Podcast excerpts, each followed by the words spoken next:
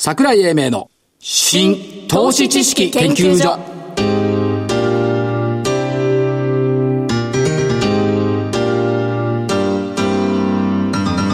この番組は NPO 法人日本 IFA 協会の協力でお送りします。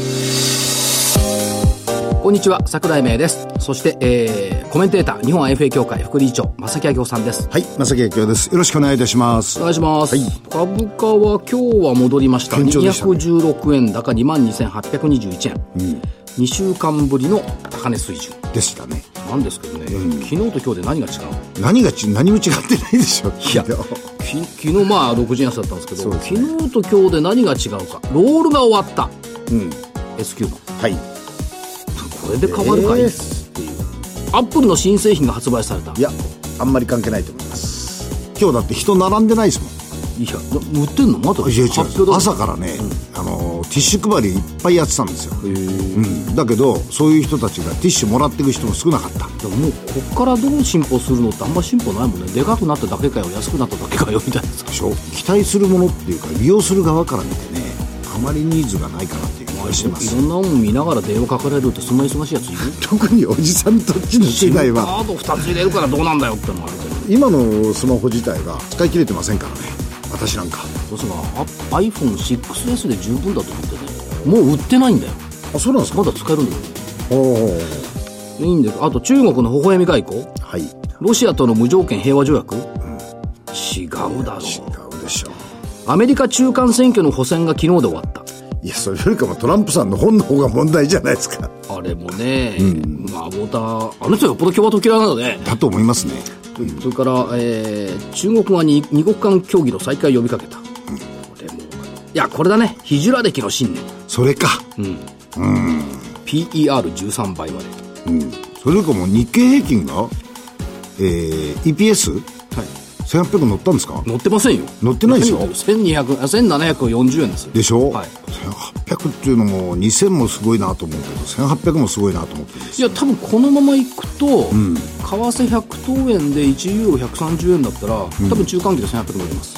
乗りますか、おおそうするとちょっと模様変わってきますね。変わってくると思いますよ。思いますね、これはやっぱり新たな変化、はい。というふうに考えてよろしいんではないか。希望を持ちたいそう。で去年はね9月の11日270円高、12日230円高。13日89円高。はい。14日58円安だったから昨日も安かったけど58円安ぐらいで終わるだろうと思ったら60 60円。円終わったんだ。よ、だからもうそういう流れなんじゃないの？アノマリーですか？あのまりああ。9月ってそういう感じですかね。去年もそうだったね。変化小豆。うん。あとねあの6月にね、ビルダーバーグ会議っていうのを開く、はいはいはいはい。これなかなかあの表には出てこないんですけど、今年の議題って見ていたら、1番目ヨーロッパのポピュリズム、2番目不平等への取り組み、3番目労働の未来、4番目人工知能、5番目中間選挙前のアメリカ、6番目自由貿易、7番目アメリカの世界的なリーダーシップ、8番目ロシア、9番目よ量子コンピューター、10番目サウジアラビアとイラン。これ大体材料になってんじゃん。で、11番目がね、ポスト真実の世界ときたもんだ。ポスト真実の世界、まさか。何？え真実の世界って今の本の話じゃないでしょうね。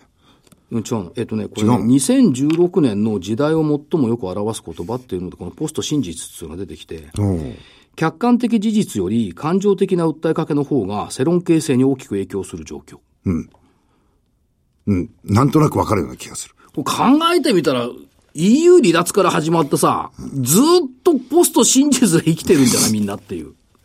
日本の今のマーケットみたいじゃないですかそうなのよ。ですよいや日ね本とか世界のマーケットって。いやでもアメリカはなんとなく堅調ですようん、だからこのポスト真実の世界で、やっぱりいろんなところがこう、うごめいている、っていうふうな感じがしてならないのは気のせいでしょうか？いや多少あの深読みしてますねそう？ええと思いますけどでもビルダー会議で言ってんだよ。ビルダー会議で言ってるのはわかりますけども、ちょっと先読みかなって、深読みかなという気はしないでもないですね。しかも今年、あれよ、キッシンジャーさんも参加してんだよ、まだ。え、90いくつの。まあね、キシンジャーさんが参加したからって別に、起きなきゃないでしょう。そうですか。はい。わかりました。じゃあ、今日は早めに行きますかね。いや、い、い、いやいやいや、これ遅くていいっすよ。これ遅くていいの？遅くていいっすよ、別に。慌てなくて別に。いやいや、せっかくだから早くしかしやることはやりましょ先週の増産銘柄、う。はい。6268、ナブテスコ、です。2846円から2635円。ですよね。ゼロ勝1敗。飛行機のね、主翼だ補助翼を操作する機械の、に国内シェア100%なんですよ。これね、赤ペン入れていい？どうぞ。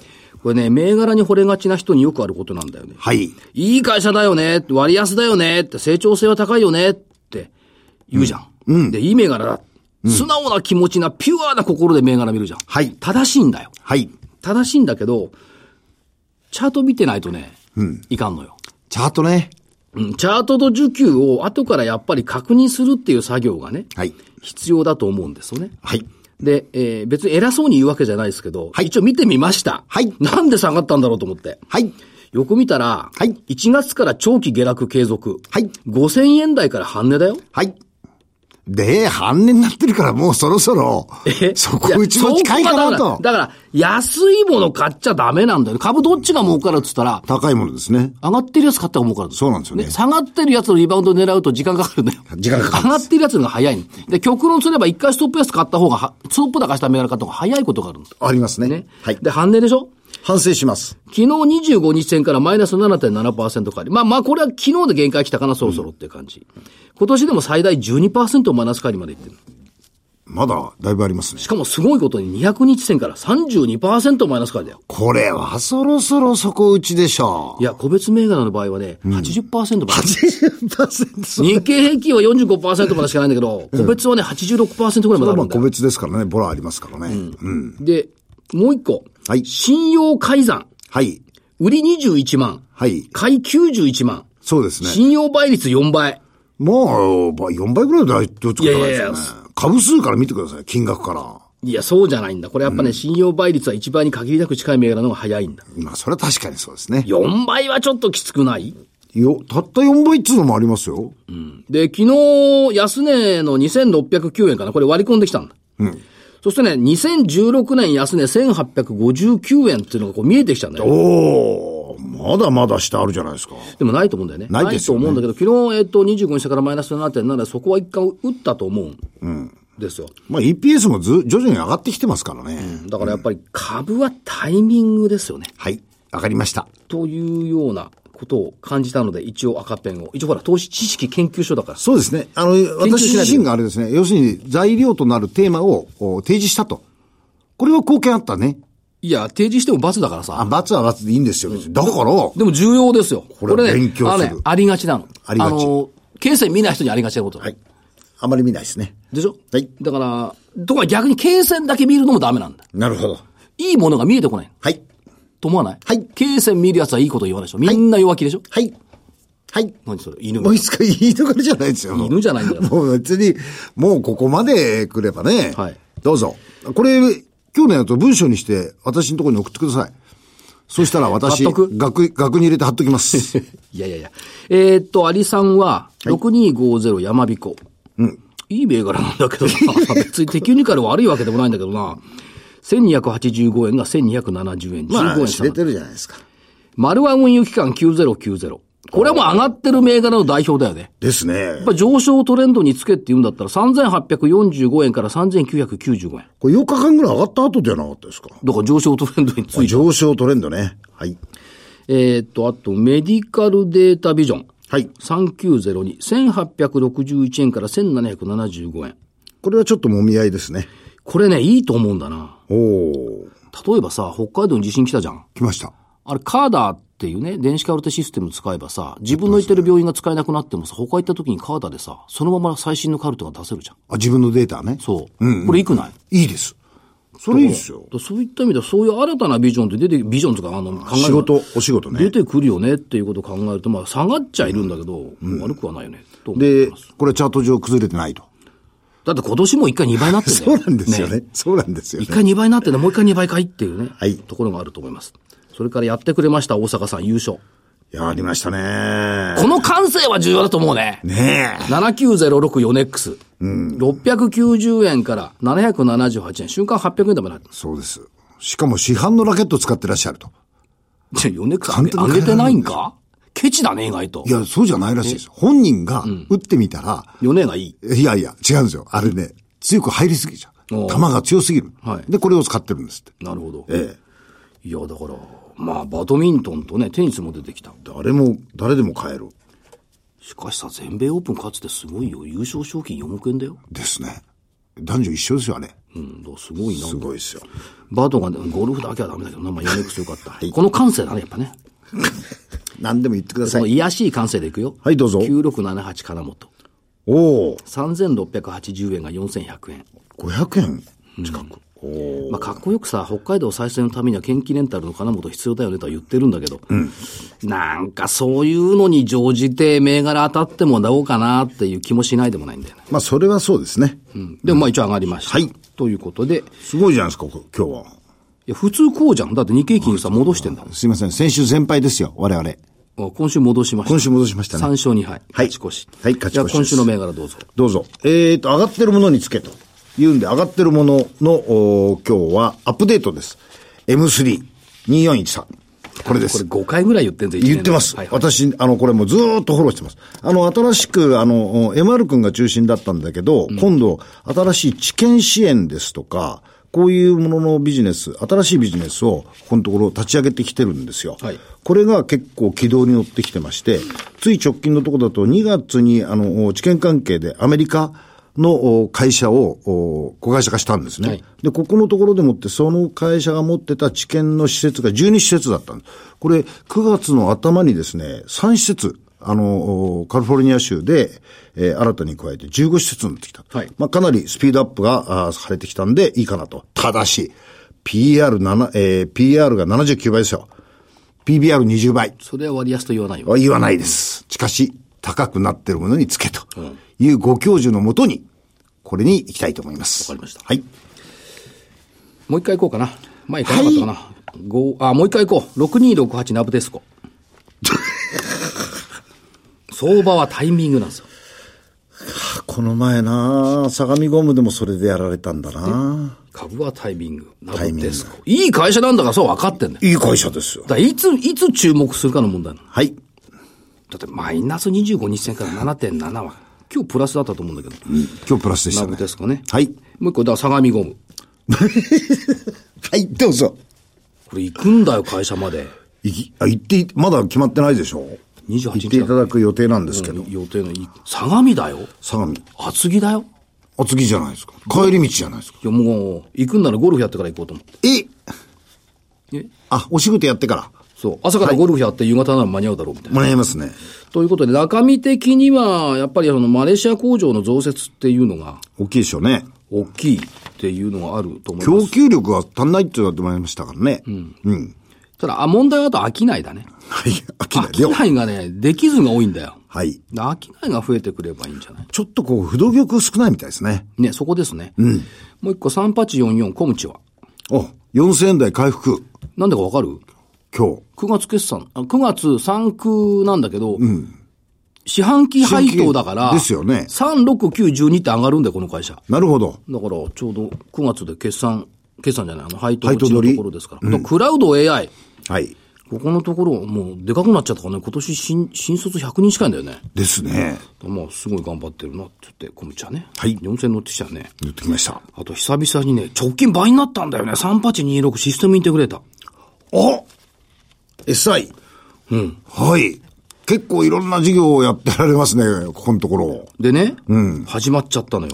始まった？第1何が？回、企業学校対抗プログラ、プログラミングバトル。あら、それって、プログラミングの、あれですか、選手権みたいなやつですか？そう。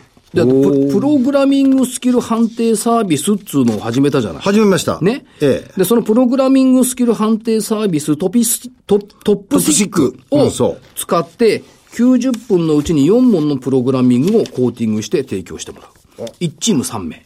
1チーム3名。はい。これ多分、出ますね、あそこが。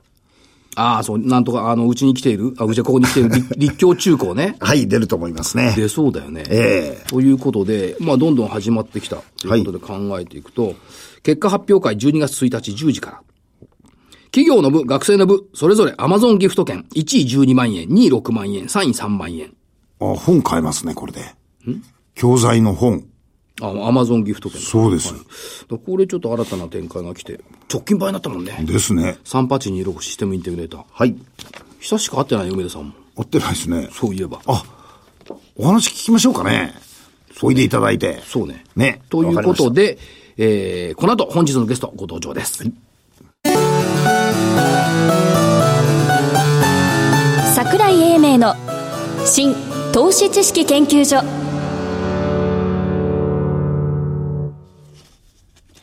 えーそそれでは本日のゲストをご紹介しましょう。証券コード 39E 3917。えー株式会社アイレアイリッチ代表取締役社長、小田健太郎さんです。こんにちは。こんにちは。よろしくお願いしまよろしくお願いします。アイリーチさん。アイリッチさん、この間決算を、7月決算なんで、はい発表されたばかりでしたけども、おー増収で着地。す。そうですね。で、現役で着地。はいこれやっぱり、あのー前向きなコスト増ということでしょうか？そうですね。あの、まあ、今期以降、中長期の成長に向けて、まあ、いろいろ土壌を整えた、はいあ一年だったなと見ております。はい。具体的にはいくつか取り組みしてるんですが、例えばデジタルガレージとの業務資本提携。はい。通じまして、いわゆる我々がずっとやってきました O2O というはいスマートフォンマーケティングの、まあ、事業領域の拡大ですとか、ターゲット顧客拡大ですとか、はいそういった土壌を整えましたし、あるいは、あの、電子地域通貨なんていう新しい取り組みもやっておるんですが、はいそちらへの、まあ、将来の成長のための投資、まあ、準備もしっかりできた一年だったかなというふうに思っております。これね、社長忙しいでしょ矢継ぎ早なんですいろんなものが。えっとね、最初が5月30日、今あったデジタルガレージとの業務資本提携を発表されました。はい。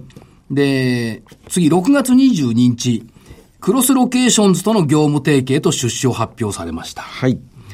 から、その後は8月1日、えー、各社、電子地域通貨事業会社、分社化。はい。そして、15日、フィノバレーの第三者割当増資。はい。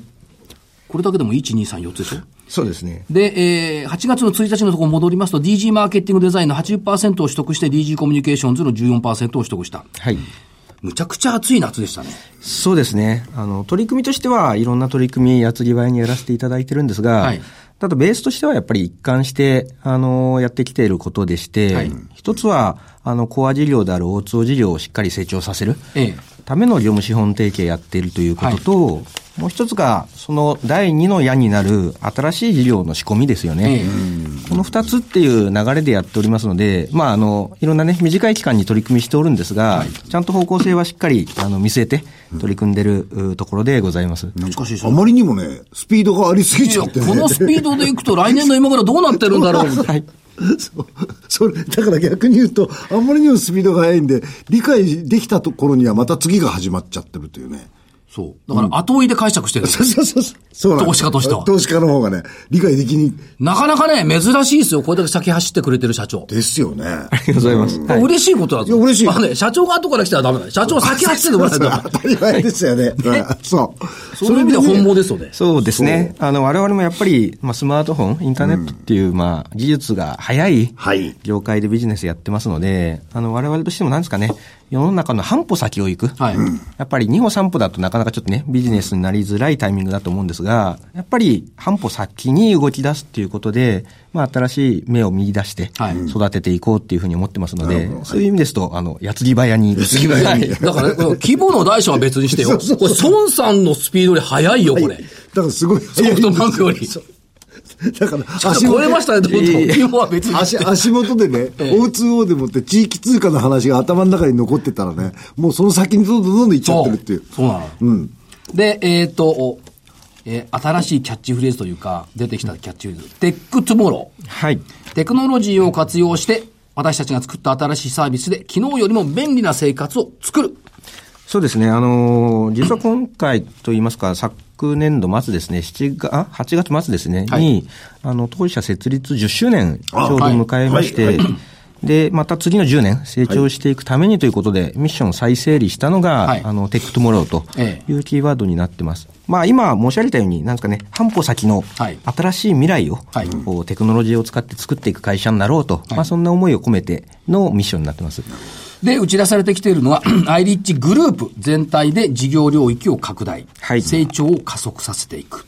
っていうことはい。そうですね。あの、冒頭のいくつかね、矢継ぎ早の施策なんて言っていただきましたけど、あの、大事業の進化と、はい。新しい事業の立ち上げを、あの、まあ、アイリッジ単体だけじゃなくて、はい。グループの力も使って成長させようという、まあ、狙いがございまして、で一つは、D えーデジタルガレージとの提携によって、DG マーケティングデザインとはい。もういうう会社の株式を取得させていただいて、はいはい。えーグループ化したとともに、電子通貨の事業をフィノバレーという会社に子会社化、分社化して、えー成長の加速化を目指そうと、はいそんな思いで今、グループ化して、えービジネスを育てていっているところです。で、そのグループ一体となった経営推進のために、決算期を7月末から3月末に変更された。そうですね。あの、やっぱりグループ化して、えーグループ各社の決算期ずれていると、なかなかまあ、会計上も一体になったところが、あ弱くなってしまいますので、そこを合わせてグループ経営、会計上もね、しっかりやっていこうという思いで決算期変更しております。ここにね、思いがあると思うんだ。ある。決意があると思うんだ。決意がある。一緒にやっていくぜ。そうですねと。いうことでしょ？はい。で、今社長のお話しいただいたいろんな案件、個別でちょっと聞いていくんですが、まずは、O2O はコアとして、えー、当然ながら、さらに深めていくそうですね。ということですね。はい。やっぱり我々のビジネス、えー創業以来ずっと育ててきているベースのお事業、ビジネスが、えっ、と、オンラインツーオフラインですね。はいスマートフォンを使ってお客様にお店に来てもらうというのを促進するビジネスのですので、ここはしっかり、あの、強化して、はいえー育てていこうと。で、具体的には、あの、我々ベースにしているのが、ポップインフォという、まあ、はい O2O のソリューションエンジンでございますが、これをですね、あの、ますます機能強化していこうと思っています。具体的には最近、あの、スマートフォン業界って位置情報がええ非常に注目度が高くなっておりまして、ユーザーの行動に合わせて最適なお知らせを出していくはいというものを取り組んでおりますので、例えばそういったものもしっかり、まあ、機能強化できるようなサービスに進化させていくというのを狙っているところです。ご社長ですね、あの、はい DG マーケティングデザインとの出てきたじゃないですか。はい。で、えっ、と、フィジカル領域でのマーケマーケティングを活用ということは、これリアルと置き換えてもいいですか？そうですね。ははい。い。あのー今回グループとして一体経営やり出しまして DG マーケティングデザインなんですが、ええ。あのーまあ、平たく言いますと、店頭でのセールスプロモーションのいろんな取り組みですとか、はいはい。それを実現するための、まあ、マーケティングのプランニングはい。に強い会社でして、我々あの O2O のビジネスやってき、えー来たんですが、あの、ベースになってたのはユーザーのスマートフォンのアプリ側。はいはいオンライン側がすごい強かったんですよね。で、そのお客様がお店に来た時に、お店の中の、それこそいろんなレイアウトですとか、あープランニングですとか、によって買わせるとこまで行く？はい。いわゆるコンバージョンを促進することができるのが DG マーケティングデザインですので、クロージングのところができるそういう。ことだね。御社のところは入り口のところはね、そうですね。おやりになってますけど。ええ、今までお客さんをお店に連れていくというところが我々すごい強いところだったんですが、お店に来たお客様に、店内のいろんなプロモーションを通じて、はいちゃんと目当ての商品を買ってもらうと、はいはいはいいうところまでが一貫してできるようになったんで、今回の提携は非常に我々のビジネスにとって大きな一手だったと思ってます。そういうことですよね。はいだから当然ながら、えっ、と、企業さんにとっても有利なそうですね。なるし、会員さんにとっても欲しいものが手に届くように分かる。はい、欲しいし、価値があるものがちゃんと目に留まって手に届くということができるような、はい、座組になってます。だから、さらに一歩進んだ。で、ひ多様化のチャンスもいっぱいありますね。そうですね。他のいろんな業種の方とか。はい。やっぱりインターネットの世界も最近やっぱり店舗はいでのマーケティングがすごい見直しされてきていまして、我々もしっかりえーそれをまあ先んじて取り組みできるように、まあ今回こういう取り組みさせていただきました。そして、正木さんの頭の中にある、仮想通貨、はいはい。フィノバレー。フィノバレー。フィンテック。これなんかずいぶん増えてきましたね。じ実証実験が今度木更津の機密信用組合。はいアクアコインはこれは実証実験から商用利用に10月からなっていく。そうですね。あの、もともと、お木更津市でのアクアコインの実証実験、今年の3月やっていただいていたんですが、この10月から、はいい、わゆる商用本番利用として、えー間もなく開始しますので、あの、非常に楽しみな取り組みになってます。それから、小田急電鉄は新宿シネバルコイン。今実証実験。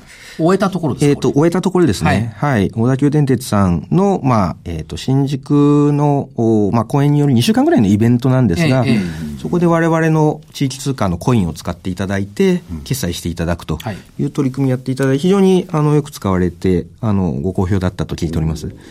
で今後は複数地域、複数エリアで電子地域通貨、マネーイージーの実証実験、所要利用、これ日本全国に広げていくって考えていいんでしょうか？そうですね。で、やっぱりあの、飛騨高山エリア、はい木更津エリアで、まあ本番利用を開始して、まあ開始するところでして、やっぱりあの、非常に注目いただいている取り組みなので、はいあの、本当に日本各地から引き合いいただいてまして、今、仕込み、準備をしっかり続けているところですので、あの、順次、あの、実証実験なり、商用なりのはいご紹介ができるようになるかなと思ってます。実際問題ね、もう小銭邪魔だもんね。そうなってきてますね。でね、貧乏だからほら、一万円札とかあんま持たないじゃん。押すとね、勢いこういうものに頼るようになってくるよですね。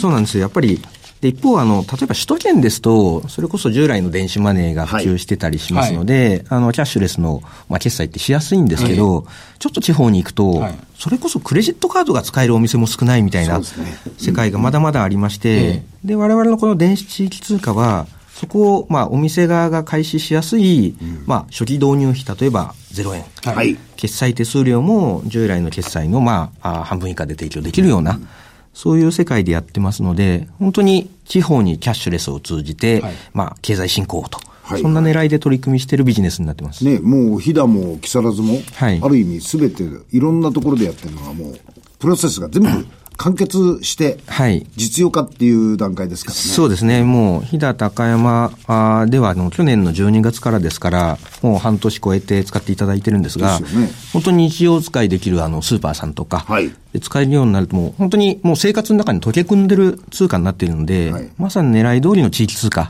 になってますね。今度はじいちゃんばあちゃんがお金持たずにっていうわけですね。はいカード1枚持っていけば。そうなんですよ。実は面白いことに、あの、利用者も、あの、いわゆるスマホだから若い人って思いがちなんですが、はいはい実はあの、シニアな女性はいが日常生活で使うっていうのがすごい広がっているので、それは面白いシーンだなと思いましたね。これだから飛騨でしょ？岐阜でしょ、半分青いじゃなくて半分サルボボになってくるんだ。なるほど。あ そこにかけましたか。最終回ぐらいで出してくんないかね、サルボボをね。今月終わるから半分青い。まあ、それは余談ですけども、もう一つ、えっ、と、新規の事業のところで DG コミュニケーションズ。はい。これは不動産領域っていう考え方でいいですか？そうですね。はいあの、DG コミュニケーションズは、あの、冒頭話したデジタルガレージとの、まあ、提携の一環で、はいえっ、と、不動産領域のあの、広告、まあ、マーケティングの大手の会社さんなんですが、ええええ今回14%出資させていただいて、で、一緒にビジネスをはい協力で取り組んでいます。で、我々も、あの、O2O の、まあ、技術とかいろんなノウハウを、ええこの不動産を軸にした、例えば、あの、住んでいる人、はい。はい。まあ、えっ、と、住まいを軸にした、まあ、情報配信ですとか、あるいは街なんていう視点でええ、情報配信していくっていう、まあ、見せ方をお店からじゃなくて、えー住んでる人とか街から、ああ、別のポイントをターゲットからいくと。はい技術とかノウハウ同じものを使いながら、視点を変えてビジネスを広げていくっていう取り組みでやり出しているところですね。これ面白いんですよ。ライフデザインをイメージしてて。進学、就職、結婚、住宅、購入、出産、育児、セカンドライフ。ライフプランまで全部全部一気通賄える。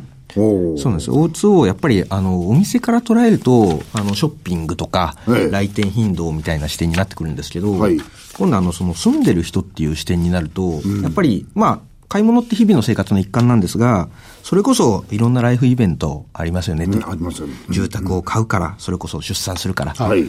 そういうところをまあフォローできるサービスにしていきたいなんて、そんな思いを今取り組んでいるところですね。すべてこれで一個ね、まに、賄っちゃえ。そうです。本当にもう生活者を囲い込んで、ですよね我々の技術があれば、まあ、便利に生活できる、そんな世界を作っていきたいなと思ってますね。で逆に住んでる方も楽ですよね。楽ですね。いちいち探さなくて済むし。そうそうそうそう。かゆいところにこれをピッと押せばいいっていう。いや、だからさ、20年ぐらい経ってね、あ、みんなお風呂がそろそろ交換だなと思ったらお風呂のやつがビュッとくればね。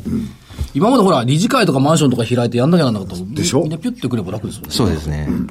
手間いらず。ということですね。それともう一つ、ニューバージョン。え、ニューバージョン？もう一個？もう一個。もう一個あるのよ。もう一個、これ、山盛りだから、スマートスピーカーアプリ制作、プラットフォーム、ノイド。はい。スマートスピーカー市場は、これ半年で普及率8%。確かに流行ってますよね。そう。でも、難しいんじゃない？あれ。え？使う方からすると。すごく。いや、使っちゃ便利ですよ。いや、使う方なのよ。で、企業側はこれアプリ開発どんどんしたい。そうですね。あの、さっきの住まいなんていう軸の切り口もそうなんですけど、ええやっぱり企業が、あの、消費者の方に情報配信しようとすると、今ってスマートフォンアプリがベース、すごい見られてるチャンネルなんですけど、やっぱり違うチャンネルでもある方がいいよねと。ええはい。となると、やっぱこれからあの音声で伝えるっていうのが大事な接点になってきまして、でそうすると、まあ、あの、まさに今、Amazon Alexa とか Google ホえームなんて普及しだしてまして、これ、あの、やっぱりちょっと買って試したけど、使ってないっていう人も一部いるかもしれないんですけど、はい。実は私も周り見てますと、ちょっと使い出したら、ハマって、あの、朝の天気とか、はい。あるいは鉄道の運行情報なんていうものはそっちで聞くなんていうもうスタイルに変わってる人も多くなり出しているので、本当に生活を変える、うーまあ技術がスマートスピーカーだと思ってまして、今までは我々はどちらかというと、見る行動でしたもんね。はいこれが聞く。いや、この間ね、どこだっけ？レオパレス。レオパレスとちょっと、あの、IR やっててね。えで、画像見てたら、ワンルームに住んでいる単身の女性が寝るときにススマホにお休みって言うと、電気が消えるとかね。おーいちいちやらなくていい。もちろん、はいもう枕の上で眠くなったらお休みって言ったらギュッと消える。そうですね。やっぱり立ち上がって、まあね、電気のボタンもそうですけど枕元にあるスマホを暗闇で探して、はいちょっとタッチするなんていうよりも、まあ声で一言声かけて、なんていうのはね、あの、すごい生活が変わりますよね。変わりますね。で、朝起きてね、じゃあ東急なら東急で、はい東急どういつも混んでんだからとにかく、今どれぐらい遅れてるのとかね、聞くとね、楽ですよね。そうですね。で、我々も、あの、そのスマートスピーカーでの音声で、いろんなやり取りする開発を、あの、いわゆる開発としてビジネスでやってきていたんですが、それをもっと簡単に、誰でも音声のやり取りができるような、あーサービスを始めようと言って始めたのが今回のノイドというものでして、あのこれはノートに書き出すようにプログラミング不要でスミスマートスピーカーアプリが作れる。そうです。素人でもできるんですか？それを素人でもできまして、なんならあの、本当に小学生、子供ができるとか、あの、もう本当に中学生、高校生ができるとか、そういったレベルですね。それちょっと困っちゃうな。イメージを思いのままに形にすることができる魔法のツール。そういうことですか。なので、あとは、はあなたのアイディアだけ。そうですね。だから、まさきさんもさ、作ったらいいじゃん。おや、ここは何ヤードだとか言ったら答えてくれるやつ。しかしさそれ残り100ヤードですとか言ってくれるかもしれないよ。作れなかったらがっかりするもん。いや、作れるんだって。そう？あのね、あの、問答様式をね、こう作っていて、そのまま移行すると、ちゃんと制作されちゃうんですよね。これ面白い。あ、本当におっしゃる通りで、それこそ桜井さんも正木さんも、あの、お二人が、なんなら2、30分でできるようなサービスなんですけど、今週上がる株は？って言って、ユーザーが問いかけたら、はいお二人がそれぞれ答えてくれる。そんなスキルが、もう本当に30分でできちゃう。そうそう。だから、あの、プログラミングというかね、こういう方式で25日移動平均線を超えた株を言えって指示しとけば言ってくれるんです。そうですね。考えなくていい。うん、上がる株だと上がるかもしれない株だけど、そういうことですよね。で、一週間後にまたどうだったって聞いたら、あの、赤ペン入れていただくっていう、ここまでできるような下がってたらごめんなさいっていう。それそれもありですもんね、だってね。本当に、ええ。そういったものが、あの、従来は、いわゆるプログラマーが作らなかったら、ですね。音声の受け答えできなかった、えですけど、それこそ本当にお二人、あるいは子供でも、簡単に作れるようなプラットフォームで、誰でもこの音声コミュニケーションができる世界を作っていきたい。そういうことができるもんプラットフォームとして、あの、今、無料公開からスタートしてますので、これはね、これね、なんか爆発的ヒットの予感がするか。本当ですね。あの、ぜひこれ聞いていただいている方も、あの、なんですかね、インターネットでノイドで調べていただくと、はいあの出てきますので、ぜひ見ていただければと思います。ただクイズ形式のゲームまでできちゃうんだよ、これ。うん。これ、ノイド調べよう。鎌倉バッグの成立はって言 うと向こうは1100円。こう言ってくれるわけよ。受験用にも使えんじゃん。ねいろいろ使えますね、これ。はい。それとまあキャンペーンのお知らせだとかね、いろんなことができてくる。そうですね。はい。我々も今、スマートスピーカービジネス注力してますので、はい。えーこの世界がね、広がっていくのを楽しみに見ているところホームです。ページに変わってこれをやろうかな。ホームページ大変なんですよ、今。あ、ホームページ作るよりこっちも簡単かもしれない？かもしれないですね手。書きであのできちゃうから。ということで言って、どうなんですか？従来の方向性は全然変わらず、やっぱり M&A とかはこれからも続けていくというふうに考えておいていいんですか？そうですね。あの、やっぱり、まあ、従来通り、えっ、と、オーガニックといいますか、自社で事業を伸ばしていくっていうのはもちろん続けていくんですが、まあ、さらなる成長加速化の手段として、M&A っていうのは、まあ、前期もやりましたし、はい今期もしっかり、あまあ、検討していきたいなと、まあ案件によりですよねええはい思っております。あと、だけどあれですね、この O2O 事業領域をコアにして、新規事業領域っていうのが、仮想通貨、地域通貨だけだったのが、ライフデザインとスマートスピーカーと一気にビューンと伸びてきちゃったんですよね。ですよね。そうですね。はい。なんか一挙にエンジンが3つも4つも増えたって感じで。そう飛び出しちゃいますね、これ。もう大きく飛び出せるように、はい、仕込んでいるところです。決算機も変更したし。そうということで考えていくと。もうあれですね、やっぱ、成長の加速時期というふうな捉え方でよろしいんでしょうね。ええ、あの、これからしっかり加速していけるように、あの、前期ですね、はい土台整えましたので、えっ、と、今期以降伸ばしていきたいと思っているところです。次来てもらった時は、またこれあの、あ新しい業績が出ても出てくるんじゃないかとい。やいや、これ以上増えるとまた、急に増えられると困っちゃうんですよね。いや、でも、それぐらいのスピードはあった方がいいありますね。ということで、社長、あの、投資家さんにメッセージ一言頂戴できれば。はい。あの、弊社アイリッジですね。あの、ずっとオツオ事業のリーディングカンパニーとしてビジネス伸ばしてきておりまして、えっ、と、このビジネスさらに成長させていきますが、あの、親和性が高くシナジーが出る、まあ、電子地域通貨ですとか、ライフデザインですとか、あと最後申し上げてたスマートスピーカーですね。こういったビジネス一体になって、あの、さらにグループで成長を伸ばしていくというのを、まあ、加速させてまいりますので、えーぜひ応援していただければと思います。ありがとうございました。えっ、と、本日のゲスト、証券コード3917東証マザーズ上場、えー株式会社アイリッチ代表取締役社長、小田健太郎さんでした。ありがとうございました。はい。ありがとうございました。資産運用の目標設定は人それぞれにより異なります。個々の目標達成のために独立、中立な立場から専門性を生かしたアドバイスをするのが金融商品仲介業 IFA です。NPO 法人日本 IFA 協会は企業 IR 情報を資産運用に有効活用していただくため、協賛企業のご支援のもと、この番組に協力しております。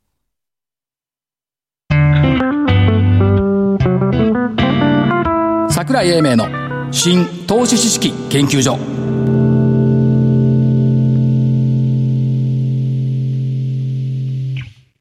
この番組は NPO 法人日本 IFA 協会の協力でお送りしました。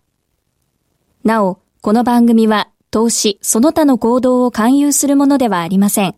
投資にかかる最終決定はご自身の判断で行っていただきますようお願いいたします。さて、ノイド面白いですね面。白いですね。使えそうですね、私たちですら。すら。すら。ということで、正木さんの方から、ノイド的なお知らせ。ガイド的な人工音声で言ってる人工いやいやいやいや違いますえっ、と9月15日、えー、16日セミナーで九州の方に参ります、えー、熊本が9月15日ホテルサンルート熊本の3階、えー、9月16日はあ福岡市で天神ビル会議室11 11階で、えー行います、えー、お申し込みの方は、えー、と CA サテット株式会社の方のホームページまたは IFA 協会のホームページにも掲載してございますのでおおお申し込みいただければと。まだお席に余裕がございますのでぜひおいでください。熊本は応援に行かなきゃいけないんだよね。熊本ね、うん、そうです。熊本応援セミナー。はい。札幌応援セミナーってなったね。札幌が11月の3日ですか。11月3日。文化の日。IFA 協会プラス CS アセット札幌。そうです。文化の日ですから我々にちょうどふさわしい日ですね。これ取引所？取引所です。札幌証券取引所でやります。ね。はい2ということ回会議室です。はい、まあ、あの九州それから福岡ということで行ってまいりますが、えーいろんな企業さんと一緒に行くとはいいうところですね、そうです。ということで、えー、桜井英明の新投資研究所本日はこの辺りで失礼します、えー私桜井英明。そしてお相手は日本 IFA 協会の正木明夫でした。それでは来週この時間まででごきげんよう